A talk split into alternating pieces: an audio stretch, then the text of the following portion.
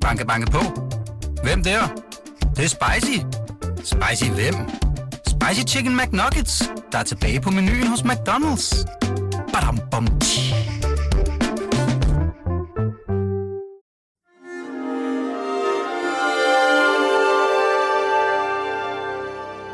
Du lytter til Avistid, en podcast fra Weekendavisen.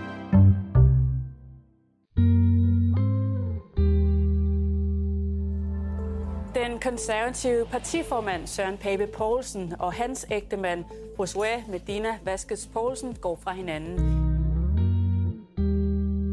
Ja, en uge er lang tid i politik, siger man jo, men den kan også være lang tid i et menneskes liv. Søren Pape Poulsens uge begyndte med bal hos dronningen med sin mand Josue ved sin side, og onsdag morgen annoncerede han så, at de skal skilles. For kort tid siden var han de borgerlige stærkeste statsministerkandidat. Nu er der sat store spørgsmålstegn ved hans troværdighed. Måske risikerer hans meget omtalte privatliv og hans håndtering af den endda at koste en blå valgsejr. Måske. Arne Hardis, velkommen til dig. Tak for det. Pape skrev på Facebook onsdag morgen, nogle dage er sværere end andre. Sådan en dag er i dag. Josué og jeg går for hinanden. Hvad er det egentlig for en slags politik, vi er vidne til her? Vi ser en mand på vej op af en sump, som er blandet af det private og det politiske. Det er noget, han har forsøgt at håndtere samlet for så vidt angår ægtemanden, og nu er det ved at true ham. Så nu skal han op af sumpen, og han skal have skilt det private og det politiske igen. Og, det er her nøgleordet troværdighed kommer ind. Det er helt det, det, man taler om hele tiden i den her sag. Lad os lige tale lidt om det. Det er jo en meget speciel form for kapital, politisk kapital, kan man sige. Øh, og man kan også konstatere, at den er svær at opbygge meget hurtigt og formøble. Kan du ikke prøve at fortælle lidt om, hvad det er for en slags valuta? Jo, altså, vi lever i et repræsentativt demokrati, og øh, vælgeren vil godt kunne stå og passe sine grillpølser, og så have tillid til, at dem, man har stemt på, de gør så nogenlunde, hvad man har hørt dem sige. Der er en generel mistillid til politikere. Politikere ligger sammen med os og de kendte brugtvognsforhandlere allernederst nederst i, i, i pyramiden over, hvem, hvem man tror på. Så der skal virkelig arbejdes med at have altså en, som man kan tro på. Du kan også tage Støjbær. Hun mm. siger ikke ret meget politisk, men der er en meget kraftig forventning om at have en, der siger, hvad hun mener, og mener, hvad hun siger. Øh, lige så snart der kommer et kontraktbrud, så er man jo tilbage i grøften, så er man tilbage ved det der, ja, vi kender politikerne, de meler bare deres egen kage, og de er jo alle sammen ens, så sådan er det derinde mm. øh, på Slottholmen, eller i salongerne, eller hvor det nu er. Ja. Jeg har jo skrevet ugens leder om sagen, hvor jeg egentlig prøver at forsvare Søren Pape. Hvad var det nu, du kaldte den leder, lige før jeg gik i gang med dem? Hvad var det for Jamen, jeg var venlig at kalde det en kærlighedsleder. Kærlighedsleder, ja. ja, det, ja. Var, det, det er jo sjældent, vi har sådan nogen i weekendavisen. Øh, og her skriver jeg, at Pape muligvis er et fjols. Det, det er ikke bare muligvis, det fremstår han jo klart for, som at være. Men et forelsket fjols, hvis kærlighedsliv jo er blevet udsat for en af de der projektører, der, der, der kan lyse mange, mange kilometer op i nattehimlen, og intet menneskes privatliv vil kunne tåle en sådan belysning. Og det handler jo, Arne, om de her tre sager. Lad os lige gennemgå dem meget, meget hurtigt. Først var der historien om, at Josués øh, familie blandt andet var den tidligere præsident i den Dominikanske Republik. Så var der fortællingen om hans jødiske opvækst, og så er det kommet frem, at Pape, mens han var justitsminister, under en ferie i den Dominikanske Republik, sammen med Støjberg og Mercado, hans to ministerkolleger, holdt møder med både præsidenten og flere ministre derude uden at informere Udenrigsministeriet. Og jeg skriver så, at det var da en dum fodfejl. Det er, det er virkelig øh, amatøragtigt, men det er jo ikke korrupt eller skandaløst eller løgnagtigt, og jeg synes ikke, at nogen af sagerne berettiger den her ekstreme opmærksomhed eller store spørgsmålstegn ved mandens troværdighed. Det er du så ikke helt enig i, ved jeg jo fra nej, vores jeg, samtaler Nej, jeg, jeg er meget uenig, og hvis man skal sige det pænt, så er du, så er du naiv og generøs, og hvis man skal sige det mindre pænt, så, så har du misforstået sagen, øh, synes jeg, fordi du vender den fuldstændig på hovedet. Problemet bliver, at det er pressen, som møver sig på med disse tre serielle småfejl, som ikke hver for sig er noget. Men det er jo ikke pressen, der har stået og forsøgt at hive ud af Søren Pape øh, din nye kæreste, det er vel ikke sådan, at hans onkel er præsident i nogen mm. republik, mm. eller han er vel jøde, din nye kæreste. Det er jo ikke sådan, det er foregået. Nej, det er han har selv sagt det. Det er Søren Pape, som selv har sagt til pressen, som politiker, at det her det er vigtigt for forståelsen af mit nye kærlighedsliv så kan man ikke regne med, at så synes pressen, at det er uinteressant, hvis det viser sig, at det muligvis ikke er sandt. Det vil være pligtforsømmelse, mm. at man ikke interesserer sig for men, det. Men min pointe er mere, at ja, selvfølgelig kan, man, kan, kan og skal pressen øh, skrive om det. Det er mere det der helt hysteriske øh, kæmpe store spørgsmålstegn, der er blevet rejst ved, om, om Søren Papes troværdighed så ikke er fuldstændig i, i, i, i spåner. Manden har jo viderebragt noget, som han troede var rigtigt, og det er jo, noget, hans prøver, mand jamen, har sagt. Man tror jo. jo normalt på, hvad ens ægtefælde siger, og det er det så, han har gjort. Jeg mener ikke, det stiller nogen spørgsmålstegn med hans troværdighed. Jeg tror også, at Pape tror, at han taler sandt. Der er ingen grund til at formode, at han har nogen interesse i Men hvad er det så med hans troværdighed som politiker at gøre? Det er ham, der hisser sagen op. Først da der kommer noget frem, så skynder han sig at sige, det er en helt utilstedelig indblanding i mit privatliv fra Ekstrabladets side. Og senere, da spørgsmålet om, om det jødiske kommer op, mm. så er det, han siger, nå, så skal vi til at tælle jøder. Det er ham, der trapper helt fantastisk op i denne her sag. Så selve det med, at det bliver en stor sag, det skyldes jo ene og alene øh, Søren Pape, som ikke passer sin butik særlig godt, mens pressen en Kaso, Ekstrabladet og Jyllandsposten passer deres butik Ej, rigtig det, godt. Jeg, kan simpelthen ikke være, jeg tror ikke på, at du mener, at, det, at han ene alene er ansvarlig for, at det bliver en stor sag, når, når han overfor har blandt andet Ekstrabladet og jo også Jyllandsposten, der hver eneste dag har sager, hvor, hvor formålet tydeligvis er at udstille, at han ikke er så troværdig, som han gik og sagde.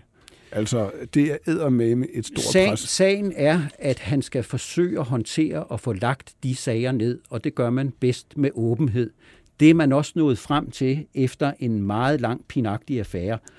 Mette Abelgaard, den politiske ordfører for de konservative, siger jo nu, det, det er helt rimeligt, det I spørger om. Det har ikke været urimeligt, at I spurgte om det. Jeg kan godt psykologisk forstå, at man prøver at slippe for at sige det ubehagelige fra starten af, men det var det, han skulle have gjort fortid, men det er klart, at vi konservative, vi vil også rigtig gerne ud øh, og kunne tale om andre ting og føre valgkamp. Min pointe er jo, at, at Søren Pape har viderebragt nogle egentlig ikke særlig væsentlige, unøjagtige, måske endda løgnagtige historier, som han har fået fortalt af sin mand. Og, at det simpelthen, og han har også håndteret det dårligt, det er også rigtigt. Men jeg kan simpelthen ikke se, at det siger noget om, om hans grundlæggende troværdighed, den, øh, den, eller hans dømmekraft som politiker den, eller fremtidig statsminister. Den, den måde Søren Pape er blevet bygget op på og har bygget sig selv op på som politiker, det er som den ekstremt troværdige. Ham, der ikke flytter sig fra den lagte linje. Ham, som man kan stole på, og han har haft en helt ekstrem tillid i befolkningen. Det viser alle målinger indtil nu. Der skal nok komme nogen, mm. der viser, at det er gået lidt anderledes nu. Så man har selv sørget for at bygge en skikkelse op, for hvem det er ekstremt vigtigt, at man kan håndtere vanskelige situationer. Og der skriver den her sag, og det kan du sagtens have ret i, at hver for sig, hvis man pinder de tre sager ud og siger, herreste Gud, hvor små sko kan man gå i, men du kan bunde dem, og så kan du lægge dem til de andre sager af mere politisk karakter, hvor han har viser at have noget svært ved at håndtere det helt skarpt hver gang. Okay, lad os bare, enige bliver vi jo ikke her, og det, øh, og det, det, må, det er sådan set også okay. Øh, er det ikke okay? Det må være okay. Det er ganske fremragende. Det er glimrende, det sker ret ofte, kan jeg afsløre. Øh, men, men, men, og jeg vil give dig så ret, øh, at jeg vil sige, og det skriver jeg også i lederen, øh, og der vil jeg nok mene, at der, der vil du sikkert sige, at jeg modsiger mig selv fuldstændig. Jeg mener, det bidrager til, til, til nuancerne, nemlig at politikerne selv bidrager øh, til problemet ved konstant at fokusere på deres personlige karakter som politisk værdi. Helt klart. Og det er et problem. Og det er et, et stort problem i vores, den måde, vi diskuterer politik på, at det er blevet så afgørende. Og det her, det er den her sag også et eksempel på. Ja, det, ja, det er det. Og, og det er han jo ikke alene om, Pape. Altså, det er der jo mange andre, der også har gjort. Men i den her sag, der har han ligesom taget det et skridt videre. Jeg synes, man må sige, at øh, Papes ægteskab med Josué, er det rigtigt udtalt? Josué, ja. Det er et trekantdrama. Josué bliver i virkeligheden gift også med det konservative Folkeparti, der bliver lyst over dem på det konservative landsråd i 2014, hvor Pape altså af egen drift fortæller alle de her fine historier om ham. Undervejs bliver det også håndteret af det konservative Folkeparti, som må sende folk til den Dominikanske Republik for at finde ud af, hvad der er op og ned. Og på vej ud så er det den konservative politiske ordfører, som er blevet en slags skilsmisseordfører ja. i gråzonen mellem det politiske og det private. Altså lyst af det konservative, men nærmest velsignet af det konservative folk. Ja, man lyser over sådan et... ja. øh... Men Arne, prøv at høre, det er bare, bare helt til sidst, vil lige høre, hvad du siger til det. Det betyder jo det her. Og jeg mener virkelig, at, at, at, altså, at medierne og den kritiske offentlighed har et ansvar for, at det er kommet så vidt. Politikerne, politikerne har nok også. At, det, at, at man kan ikke forestille sig, at normale mennesker på nogen måde kan være i det game. Fordi ingen kan jo tåle at blive udsat for sådan Nej. et lys. Og Intet og, privatliv og, kan, de tåle, kan tåle det. Og du har ingen garanti for, at medierne ikke går over stregen. Det er jeg helt med på, eller ikke medierne i bestemt form, men nogle medier. Men det, man kan gøre som politiker, det er at lade være med hele tiden at falde for fristelsen til at vise, at jeg er også et menneske. Prøv lige at se mig sammen med mine børn. Prøv lige at se mig sammen med min kone. Eller hvad man nu finder på. Eller med min mand. Øh, man skal så vidt muligt fastholde den jeg vil nærmest sige, konservative forståelse af, af, af politikerskikkelsen. Sige, jeg er en politiker, her ser I mig som politiker. Mit privatliv rager faktisk ikke jer mm. ret meget. Men der er vi jo op mod sindssygt stærke kræfter. Og det det, ja, det, det handler om det her. Hvor går skillet mellem politikeren og mennesket? Og kan det overhovedet lade sig gøre at skille de to ad? Det er spændende. Arne Hardis, tusind tak. Vi ses her sikkert ganske snart igen i studiet. Tak, ja, tak. fordi du var med. Kan du ikke forstå, at der er interesse for en statsministerkandidat, der taler usandt? Hvordan er de uh, usandfærdigheder opstået, som du er kommet til Fortæl at os nu alle sammen en gang for alle, hvad er det, der var usandt? Og nu er det jo så også kommet frem, at han skal skilles. Også selvom de her sager jo i sig selv var kuriøse og ikke havde noget med politik at gøre, var de her sager begyndt at udgøre et reelt politisk problem for Søren Pape. Øh, hvis man er statsministerkandidat, så, så siger du faktisk også til pressen, kom og øh, gennemlys mig. Og nu velkommen til Jos Lønge og Mads Brandsen, forfattere til bogen om Søren Pape Poulsen. Den hedder Søren Pape hele vejen. Jeg sidder med den her. Den er faktisk ikke udkommet nu. Den kommer i næste uge. Ikke sandt? Jo. Den må man sige er brandhammerne aktuel. I har igennem de sidste to-tre år haft, er det 25? Ja, det er nok nærmere 30. 30 samtaler har jeg, har I nået nogle ekstra her de sidste par uger. det har jeg sgu nok ikke. Lad mig spørge først, er I overrasket over, at den her historie, som jo ikke er med i bogen, om Søren Pape og hans nu kommende, snart kommende eksmand, er blevet så stor? Ja, så måske alligevel ikke. Mm. Hvorfor alligevel ikke? Jeg er ikke overrasket over, at den, den, får den, øh, altså, den bliver så stor, men, men, men jeg er måske lidt overrasket over det, sådan, at, at den overhovedet opstår, og den overhovedet er der. Ja, øh, ja. Og når jeg så siger så alligevel ikke, så er det jo fordi, der ligesom har været lidt... Øh, lidt knas med den pågældende herre tidligere, ja. kan man roligt sige. Ja, det var Mads Brandstrup, vi hørte her, og Jos Lyng, hvad siger du? Jeg siger, at øh, det, som i hvert fald ikke overraskede mig, det var, at der først kom, da der først kom hul på bylden, at så eksploderede det. Fordi altså, øh, det er klart, der, når man lå der, hvor han gjorde på 16 procent, og den mest populære partileder, og endda en blå føring, en lille blå føring i meningsmålingerne, så er han bare den, som alle helst vil gå efter, også fordi han har aldrig været nede, eller i hvert fald ikke i nyere tid, at suge grundvand, øh, eller blevet skandaliseret Nej. personligt. Nej. Mads Brandsen, lad mig spørge dig. Øh, jeg talte jo med Arne Hardis før, og du hørte øh, samtalen med ham. Det handlede om, om grænser mellem politikere og, øh, og, og, og altså mellem politikeren og mennesket. Nogle politikere bruger sig selv meget i deres privatliv, andre ikke. Når vi, altså, hvor er grænsen i Søren Papes politiske liv gået mellem ham selv og mennesket? Nå, men det er sådan lidt dobbelt, fordi på den ene side, så, så gør han sig jo også skyldig i det, som, som, som Arne var, øh, var inde på med, at han jo også lægger frem, at han, øh, han laver private ting, og øh, der, der har jo været Instagram-opslag med, at han bakker kager med, med Inger Støjberg og så videre, øh, og, og været til sådan rent private ting. På den anden side, så bekommer det ham virkelig ikke særlig godt, når vi sådan skal... Det er i hvert fald ham, der skal definere, hvor tæt vi skal på privatpersonen. Fordi når så offentligheden ligesom kommer helt tæt på, så det skal han altså ikke, øh, det skal han ikke bede om. Det skal øh, han ikke nyde noget af. Nej. Og det så vi jo ligesom ved hans udspring og så videre. Ikke? Ja, det kommer vi tilbage til lige om lidt, for der er jo ikke nogen vej ud om, at når vi taler om, om, om forholdet mellem politikeren Søren Pape og mennesket Søren Pape, øh, med udgangspunkt i den her aktuelle sag, så bliver vi nødt til at, at, at, at kigge nærmere på, på Søren Papes liv øh, og tilværelse. Og det er jo det, I har skrevet om. Hvordan øh, var hans barndom tilbage i Bjerringbro?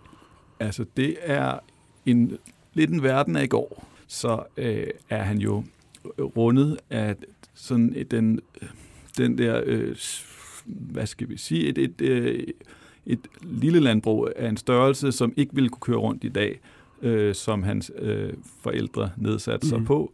Øh, og der har de så været tre, der skulle hjælpe hinanden med at få det til at køre rundt. Hele det der miljø, både familie og venner og sådan noget, det er det der, den der midtjyske landbrugsverden. Ja. Så det, det, og det er så også meget, det er ikke bare de mennesker der, som han er vokset op blandt, men det er også et værdisæt simpelthen, øh, den der nøjsomhed og øh, ikke skylde nogen noget, og virkelig arbejde for sagen, ikke? Ja, og ja. kunne stole på hinanden og så videre. Og så er han jo vokset op med kirkegang, og det er jo foregået i en jysk provinsby, og med det, man ved om Søren Pape og, og hans liv og seksualitet, kunne han, kunne, han, kunne han være sig selv, der hvor han voksede op? Nej. Øh, spørg om han kunne, det finder vi aldrig svar på. Han tog i hvert fald ikke, sådan mm. tror jeg godt, vi, øh, vi kan sige det. Mm. Øh, fordi det er ligesom en verden, øh, som er, har en anden homogenitet end øh, storbyliv især. Hvad siger han til om det?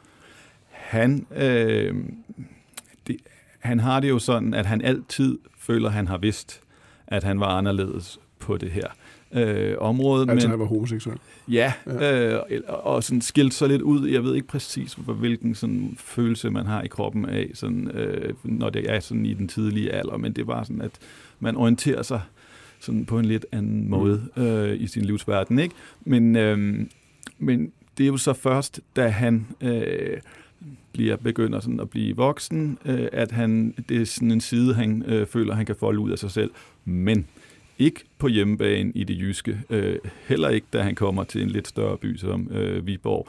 Det er noget, der foregår på bytur i København, hvor han tager over i weekenden og slår lidt til søren.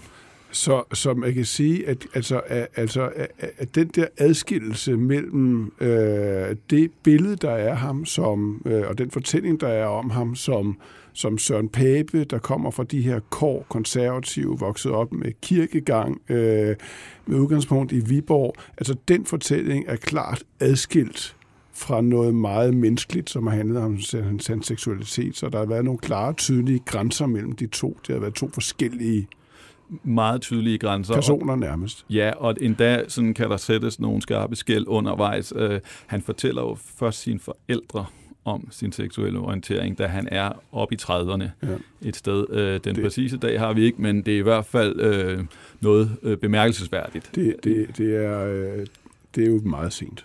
Det er meget sent. I skal høre et klip, hvor Søren Pape Poulsen fortæller om, da han faktisk så springer ud. Jeg tror ikke, der var mange, der havde gættet, at en af de første partier, der skulle få en, en homoseksuel leder, var det konservative folkeparti. Altså, jeg sprang jo kun ud kan sige, for offentligheden øh, ved et interview, fordi vores pressetjeneste fik at vide fra nogle medier, at, at hvis jeg ikke selv gik ud og sagde det, så skrev de det bare alligevel. Og så vil man jo hellere selv fortælle historien, end andre fortæller det for en. Jeg gider bare ikke være homopolitiker. For der er mange, der forventer, at man er homoseksuel, så er man også nærmest aktivist. Det er, jeg, det er jeg ikke. Jeg er først og fremmest konservativ politiker. Han går kun ud og fortæller om den del af sit liv, fordi han bliver presset til det. Hvad siger det om Søren Pape Poulsen? Jamen, det siger jo det her med, at han er den her, sådan, han, han vil ligesom forsøge at opretholde en eller anden mur omkring det, der ligesom er privat. Øh, og det kan han ikke se, at det, hvorfor det kommer os andre ved. Øh, men det er, jo, altså, det er jo lidt vildt, man kan stå i 2014 og mene, at, at det ikke er et issue, hvem man vil slæbe med til hofball. Det kan man godt undre sig lidt over, men... Altså i, i hvert fald så øh, fortæller han jo i bogen om, at øh, det var svært for ham at se, øh, hvorfor det skulle være så interessant det der. Og især også kunne han ikke se, at fordi han nu var gået fra borgmester i Viborg til partiformand øh, på Christiansborg, at det så han så pludselig skulle lave en omstilling i forhold til, hvor meget han skulle mm. dele ud af sit privatliv. Øh, fordi i Viborg, der var der ikke nogen, der talte om det der, i hvert fald ikke på nogen måde i en offentlig sammenhæng. Der var en Bjerringbro Søren og en øh, Københavner Søren. Ja. Hvordan det? Nå, men der var jo det her med, at han ligesom tog over sammen med nogle venner og, og, og, og gik i byen og, og så videre, fordi han kunne være anonym herovre. Ikke? Ja. Øh, og så er der jo også det senere hen, så, så bliver han engageret i sådan et KL-udvalg, sådan et internationalt udvalg, hvor han så nogle gange er i Bruxelles hvor han jo så møder en interessant fyr. Ja, og det gør han jo så, og, altså, og det, er jo også specielt at sidde og tale om det på den her måde, øh, fordi jeg er jo enig i Søren Pape, at det behøver vi sådan set ikke vide noget om alt det andet, hvad der foregår enten i København eller Bruxelles eller i hans privatliv. Men det, det bliver vi jo så nødt til nu, for nu er det blevet til en politisk sag. Og I har jo haft 25 møder med Søren Pape, næsten 30 startede lige med at sige, øh, Mads, øh, og skrevet en helt bog om ham. Øh, har I spurgt ham om, at I kunne komme til at tale med, med Josué? Fordi det ville jo være normalt, når man laver sådan en biografi, at tale med politikernes ægtefælde, ikke? Det har vi luftede, spurgt om. Ja, vi luftede tanken. Ja. Øh, men han sagde, øh, så skal jeg lige, det skal jeg lige snakke med ham om, øh, og så øh, vendte vi ikke tilbage til den. Nej. Er det ikke underligt? Det er i hvert fald, det tænker jeg, det er i hvert fald lidt specielt, når man laver sådan en bog. Øhm, ja, men det var ret tydeligt, at det ligesom ikke var, altså på hans feedback, at det var han ikke interesseret i. Hvis man skal tale om Søren Pape Poulsen som politiker, alle politikere oplever jo at blive udsat for uheldige sager. Hvad er det så, der karakteriserer hans politiske liv? Jamen det er lidt i hvert fald, vi ser det allerede, da han er borgmester, en vis evne til, at det ikke rigtig sådan, det er ikke rigtig sådan klistrer til ham alligevel. Øh, han er med til, han er udvalgsformand, inden han bliver borgmester, hvor han er med til at lukke nogle, nogle folkeskoler, hvilket jo skaber sådan nærmest borgerkrigs lignende tilstande i de her byer. Øh, og alligevel, så, bliver han, øh, så går han frem ved det næste valg og, og, og er i stand til at blive borgmester. Og sådan er der løbende nogle små sager, som, som jo også bliver hævet frem igen, da han så bliver partiformand, men som jo alligevel lidt sådan går væk efter noget tid. Ja. Og sagerne kommer jo så nu her i, altså i et vist et tempo, der er noget højere. Der er lige også kommet en her i dag. Vi sidder her øh, torsdag eftermiddag. Ekstrabladet havde endnu de her jo hver dagen til om Søren Pape for tiden, og den handlede om en boligsag, som jeg skulle ikke helt kan gennemskue i, i, i, i Viborg. Jeg synes ikke, den virker så alvorlig. Øh, men, men det er mere for at sige, at nu kommer sagerne bare i, i et væk. Øh, kunne man forestille sig, at, det, at det, alt det her også kan prale af på ham? Eller? Tiden må vise, øh, hvorvidt det her det hænger fast. Øh, det, det er ikke noget, vi kan konkludere øh, på to dages afstand her. af. Sådan, øh, fordi sagen er jo også, at han faktisk har reageret på det her, endda tro, øh, hvad skal vi sige, med den ultimative konsekvens. Hvad, hvordan reagerer folk på ham øh, omkring ham? Altså, hvad, hvad, hvordan reagerer vælgerne på ham, når de møder ham? Når I har været med ham ude til, til alle mulige ting og sager? Vi har ikke været med ham til noget som helst. Men mm. vi har alligevel et indtryk af det her, at når man øh, bevæger sig rundt i Viborg og hedder Søren Pape, så møder man mange, øh, mange, mange positive reaktioner. Og vi har gået lidt rundt i Viborg til gengæld, og det er et billede, som man får bekræftet, når man snakker ja, lidt med folk ja. øh, i en café. Hvad, hvad er det så med de her mange samtaler, jeg har haft med ham? Hvad er det så for en historie, han ønsker at fortælle om sig selv? Hvad er Søren Papes store historie om Søren Pape? Det er det der med, at øh, han har et meget solidt udgangspunkt i værdierne i barndomshjemmet. Øh, som han siger, det kan godt være, at mine forældre var venstrebønder, men det, de værdier, de prægede mig med, var konservative værdier. Mm. Øh, om at yde, før du kan nyde, og ikke mindst hjælpe andre, uden at tænke på, hvad får jeg igen af det? Ja. Øh, og det er det, øh, som grundlæggende er hans ideologi, vil jeg sige. Ja. Øhm, den der, hvad hedder det, compassionate conservatism, ja. øh, som ja, han forsøger at sælge, altså med stærke sådan ideologiske øh, elementer, som han føler for, og man kan mærke selvom, når man sidder i en afslappet stund en eftermiddag, at han føler for tingene. Altså, og nogle gange så kan han gå netop fra 0 til 100 og sådan noget der, hvis han øh, har set uretfærdighed derude, som han føler, at han kan rette op på Ja. med sine. Synes I, han har fået en rimelig behandling? I, i, altså i venligsindets øh, selskab? Fordi jeg har skrevet en helt leder om, at jeg synes, det er en helt urimelig behandling, han har fået.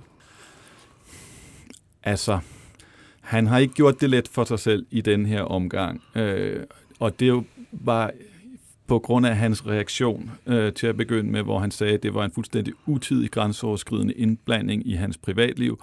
Og så supplerede han øh, med at sige, at det var faktuelt forkerte mm. oplysninger, som Ekstrabladet øh, baserede den her historie på.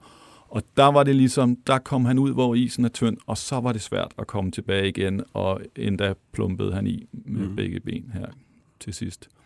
Nu er Søren Pape Poulsen blevet skilt. Det bliver han i hvert fald. midt i en valgkamp. Det er, jo, det er jo helt vildt. Det er en kæmpe politisk historie om en politikers, en statsministerkandidats personlige liv, og som resultat af det bliver han skilt. Med det, I ved om Søren Pape og hans tiltrækningskraft på, på, på, øh, på vælgerne, vil det så betyde noget, tror jeg? Redder det ham, det han har gjort nu her? Det er jo lidt den der damn if you do, damn if you don't. Fordi der findes to fortolkningsmuligheder af hans reaktion nu. Var det for at inddæmme en skade, øh, som øh, var blevet forvoldt ham her på det seneste, og forsøge at få fokus tilbage på politikeren Søren Pape, så vil nogen måske sige, at det var en lige øh, rigeligt beregnende omgang der, og øh, ægtefælder er nogen, man kan tilgive øh, rigtig meget. Øh, så er der den der med, at her har vi en mand, der skærer igennem, som tager konsekvensen, og som også ikke bare lader sig øh, køre rundt af en ægtefælde, men øh, faktisk har sit at stå på en integritet og noget, der peger tilbage til de værdier, han er præget med i sit hjem, mm. øh, som ikke er noget med at opfinde festlige historier om, øh, hvad man er rundet af.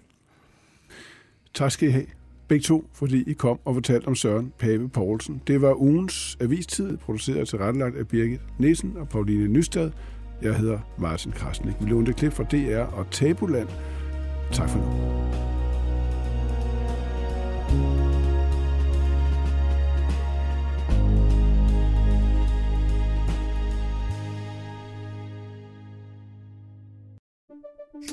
Banke, banke på.